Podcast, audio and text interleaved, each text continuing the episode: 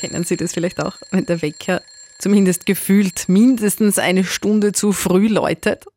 Am Wochenende wird es da bei manchen vielleicht wieder kritisch. Die Sommerzeit geht zu Ende und wir drehen die Uhren wieder um eine Stunde zurück.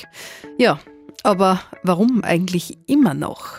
Da war ja was. Mir wäre die Sommerzeit fast lieber, weil dann würden die Lifte beim Skifahren etwas später aufsperren und könnt dafür ein bisschen länger fahren. Das wäre super. Ich finde, sie ist überflüssig, weil es einfach sinnlos ist. Man muss sich immer wieder umstellen und eigentlich hat das heutzutage, glaube ich, keinen Nutzen mehr. Ich bin eigentlich auch der Meinung, es macht eigentlich mehr Stress, sich darauf umzustellen, als dass es da bringt. Mir ist es egal, muss man sowieso aufstehen.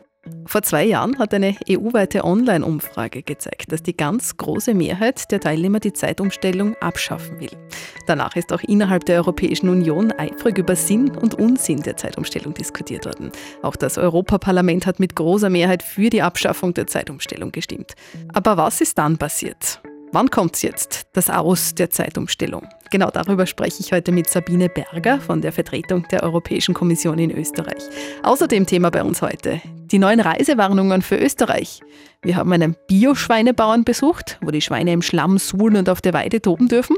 Und das EU-Parlament hat sich für den Veggie Burger entschieden. Ich bin Christine Lüftner und damit hallo zu unserem Podcast. Radio Content Austria Podcast.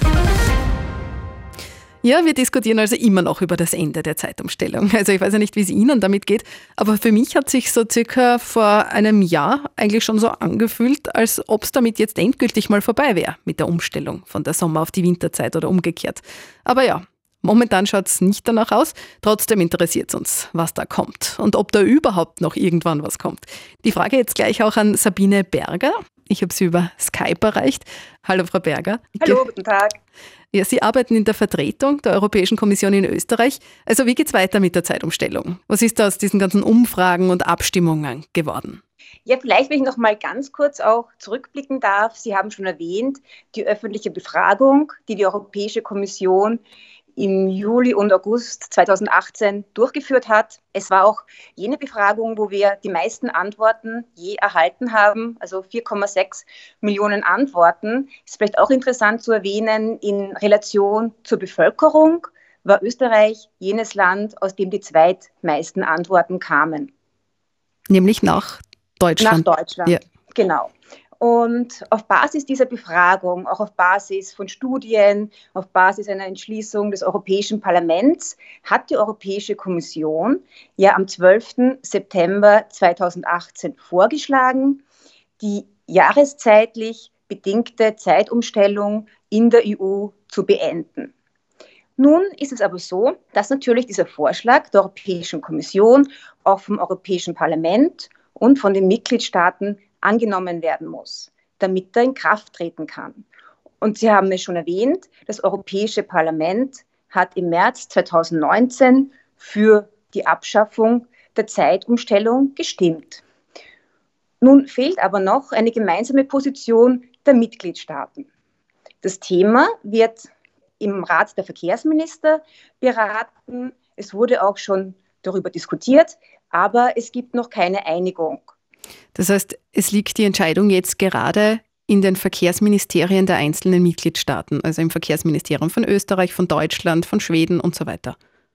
Genau, also in den Mitgliedstaaten, aber eben auch das Gremium der Mitgliedstaaten ist ja quasi der Rat der Europäischen Union. Da treffen sich die Minister der einzelnen Mitgliedstaaten regelmäßig und im Rahmen dieses Gremiums müsste man eben sich einmal entscheiden, dass man sagt, ja, wir nehmen diesen Vorschlag, den die Europäische Kommission im September 2018 gemacht hat, an.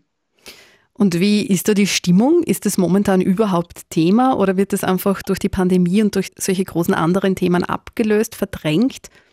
Also mir ist nicht bekannt, dass das jetzt beim nächsten Treffen sich wieder im Dezember, dass es da diskutiert wird, aber wie gesagt, diese Agenda wird gesetzt, auch im Zuge der rotierenden Ratspräsidentschaften. Die wechselt ja jedes halbe Jahr. Es gibt so ein System der Trio-Präsidentschaft, wo sich dann immer 3 Präsidentschaften miteinander koordinieren. Derzeit hat Deutschland die EU-Ratspräsidentschaft, dann folgen Portugal und Slowenien. Und wie gesagt, das ist Sache des EU-Rats zu entscheiden, inwiefern man jetzt dieses Thema auf die Agenda setzt und vorantreibt. Sie haben es vorher angesprochen, vor allem in Deutschland, aber auch in Österreich war die Beteiligung bei dieser Online-Umfrage wirklich sehr groß. Also das dürfte tatsächlich ein Thema sein, wo man irgendwie den Nerv der Österreicher getroffen hat. Da wollten ganz viele mitmachen. Was passiert jetzt, wenn nur Österreich für die Abschaffung der Zeitumstellung stimmt? Könnte es dann auch zum Ende der Zeitumstellung nur in Österreich kommen? Na, es ist wichtig, dass wir hier in der EU harmonisiert vorgehen. Wir sind ja alle sehr verbunden im Binnenmarkt, besonders auch Österreich. Denken wir nur daran, 2/3 der österreichischen Exporte sind für andere EU-Staaten bestimmt. Das heißt, wir sind sehr eng verknüpft im europäischen Binnenmarkt und es ist wichtig, dass wir hier harmonisiert auf EU-Ebene vorgehen. Uns ist wichtig als Europäische Kommission, dass es eine praktikable Lösung gibt, dass es eine Lösung gibt, die sicherstellt, dass der Binnenmarkt gut funktioniert und da ein reibungslose Abläufe gewährleistet sind. Und wir als Europäische Kommission haben eben gesagt, es ist nicht die Sache Brüssels oder der EU vorzuschreiben, dass man jetzt jedes Jahr zweimal an der Uhr dreht. Wir wollen das abschaffen, wobei aber, wie gesagt, jedes Land dann selbst entscheiden soll, natürlich auch in Abstimmung mit seinen Nachbarländern, ob es die Sommerzeit oder die Winterzeit permanent haben möchte. Was glauben Sie persönlich? Werden wir weiterhin die Zeit umstellen müssen oder glauben Sie, wird es früher oder später mal vorbei sein? Gut, da bräuchte ich jetzt natürlich eine Kristallkugel. Wie gesagt, der Ball liegt bei den Mitgliedstaaten. Solange es natürlich keine Einigung gibt, ja, kann der Vorschlag der Europäischen Kommission nicht in Kraft treten. Und so lange werden wir weiter an der Uhr drehen.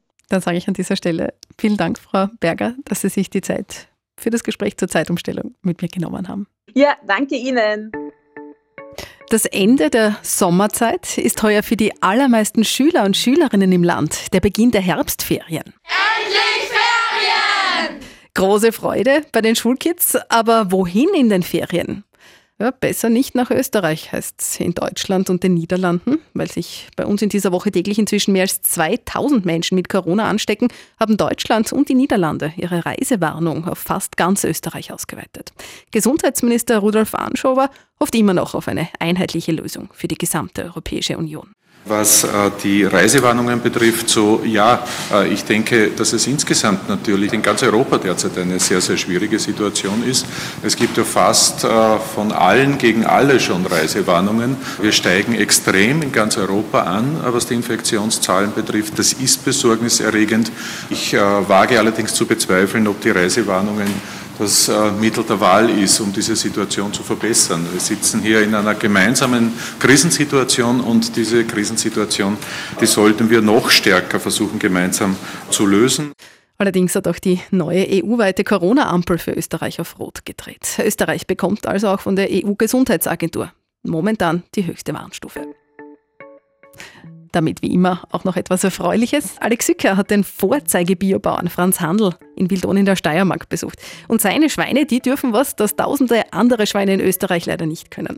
Wenn Sie mögen, hören Sie sich mit mir an, was der selbsternannte Zukunftsbauer anders macht. Ja, wir bewirtschaften ungefähr 28 Hektar Bioacker. Wir haben 12 Hektar Wald noch dabei und ein bisschen Wiese. Wir haben am Betrieb in etwa so zwischen 50 und 100 Schweine im Schnitt. Seit 9 auch ein paar Kühe. Wir bauen sehr viele verschiedene Kulturen an, ne, als Biolandwirt, weil es einfach wichtig ist. Bis hin zu den Erdäpfeln und auch natürlich unsere Weideschweine. Mhm.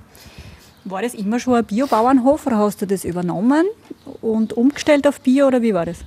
Wir waren nicht immer Biobauernhof. Wir haben vieles schon immer in die Richtung gemacht, aber noch nie so richtig 100%. Und wir haben einfach gesagt, wir haben dann schon vorher mit unseren Weideschweinen angefangen, weil wir einfach gesagt haben, wir wollen dem Schwein das geben, was es gerne hat. Und da gehört einfach Wiese und Erde dazu. Und wir haben eigentlich gesagt, es fehlt nicht viel. Ne? Wir müssen uns nur der Kontrolle eben unterziehen und ein paar Richtlinien noch einhalten. Und das hat dann auch nicht viel gefällt. Und wir haben dann 2016 umgestellt, ne? Auf Bio komplett. Wie waren da die Reaktionen in der Umgebung? Natürlich, du bist unter Berufskollegen ein bisschen belächelt, vielleicht, ich will jetzt nicht sagen Spinner, das ist so ein schieres Wort, aber der Querdenker oder so oder gegen den Strom schwimmen, aber ich habe immer das Gefühl, viele haben Angst, dass wir was aufzeigen, dass es anders da geht. So sehe ich die Biolandwirtschaft. Ich habe noch viele Biobauern, von denen ich ganz viel lernen kann und die eigentlich mir sagen, dass es geht. Ne? Ja, jetzt hast du uns einiges erzählt vom Hof. Schauen wir runter. Schauen wir runter, ja. Zur Weide. Ja. So, wo sind sie alle? Spazilis! Spazilis! Morgen! 26 kleine sind einmal da und noch einmal so viel größere Rehe. Aber es sind gar nicht alle da, die halben sind noch liegen geblieben. Es scheint ihnen sehr, sehr gut zu gehen. Ja, man sieht da eben diese Suhlen und alles, ne? Das tun sie einfach gerne, ne? Und das können sie aber im besten Biostall nicht, weil unter dem Stroh ist wieder Beton. Ne? Und das war eigentlich für uns der Beweggrund, dass wir gesagt haben, wir wollen sowas machen. Ne? Natürlich ist es immer wieder in Verbindung mit dem Fleischkonsum. Ne? Wenn wir so Fleisch essen wollen, wie wir jetzt momentan essen, jetzt der Durchschnittsösterreicher, sagen wir mal so, nicht alle, dann geht sich das nicht aus. Ne? Was wäre deine Lösung? Weniger Fleisch essen. Schon, das sagst du als Bauer. Ja, das wird immer belächelt, jetzt, wenn man sagt, man verkauft Fleisch. Aber das wird ja jeder Ernährungsberater auch sagen, weniger Fleisch ist besser. Ich bin der Meinung, gar kein Fleisch ist nicht die beste Lösung. Wenn man sagt, okay, man möchte wenig essen, dann isst man halt nur einmal im Monat oder was. Aber tut dann wirklich was Bewusstes, was man sich angeschaut hat und mit dem nötigen Respekt einfach. Ne? Das ist interessant, dass du als Bauer sagst, esst weniger Fleisch. Ja, es ist der einzige Weg, glaube ich, wenn man jetzt das globale Problem anschaut. Ne? Weil wenn wir so weiter tun, wird uns das Ganze einholen. Ne? Auf der anderen Seite gibt es auch noch immer dieses Hinkebein. Es sind in Österreich sehr viele Bauern umgestiegen, was gut ist. Aber wenn der Konsument nicht mitzieht, haben wir Überproduktion. Ne? Und solange der Bio-Schweinefleischkonsum, glaube ich, bei 2% ist oder so, hilft es nichts, wenn die Bauern schön auf Bio machen, wenn es keiner kauft. Und da fängt halt dann das Problem an. Ne? Die Bauern in Österreich sind, glaube ich, bereit. Also wir haben in Österreich, glaube ich, flächentechnisch über ein Viertel schon Biolandwirtschaft. Mhm. Aber ich als Bauer weiß einfach, wo führt es hin. Ne? Also wenn der Bauer will, aber der Konsument nicht, dann fängt der Handel halt einmal vielleicht wieder an mit Aktionen und so. Ne? Und das ist halt natürlich für das Ganze nicht optimal. Ne? Vom Schweinebauern, der will, dass wir weniger Fleisch essen, also zum Burger und der Wurst, wo überhaupt gar kein Fleisch drinnen ist. Ja, darf denn vegane Wurst überhaupt Wurst heißen? Ja, sagt nun die Mehrheit der EU-Abgeordneten.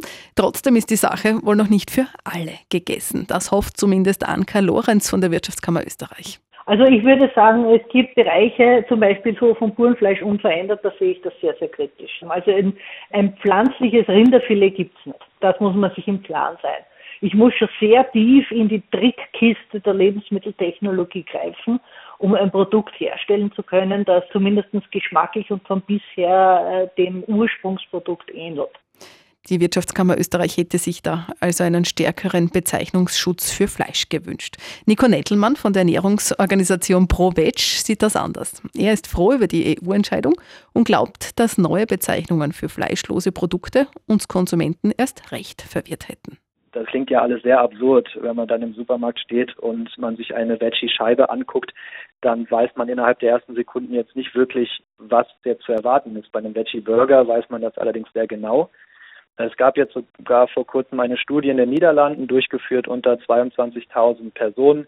Davon haben 96% auch angegeben, dass sie überhaupt nicht verwirrt sind, wenn sie einen Veggie-Burger oder eine Veggie-Wurst kaufen wollen. Also das Argument funktioniert einfach nicht.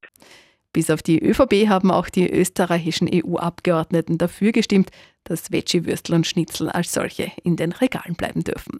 Wer mag, kann also weiterhin in seine vegane Currywurst beißen. Ich darf mich an dieser Stelle verabschieden. Herzlichen Dank fürs Zuhören. Bis zum nächsten Mal. Sie hörten einen Podcast der Radio Content Austria.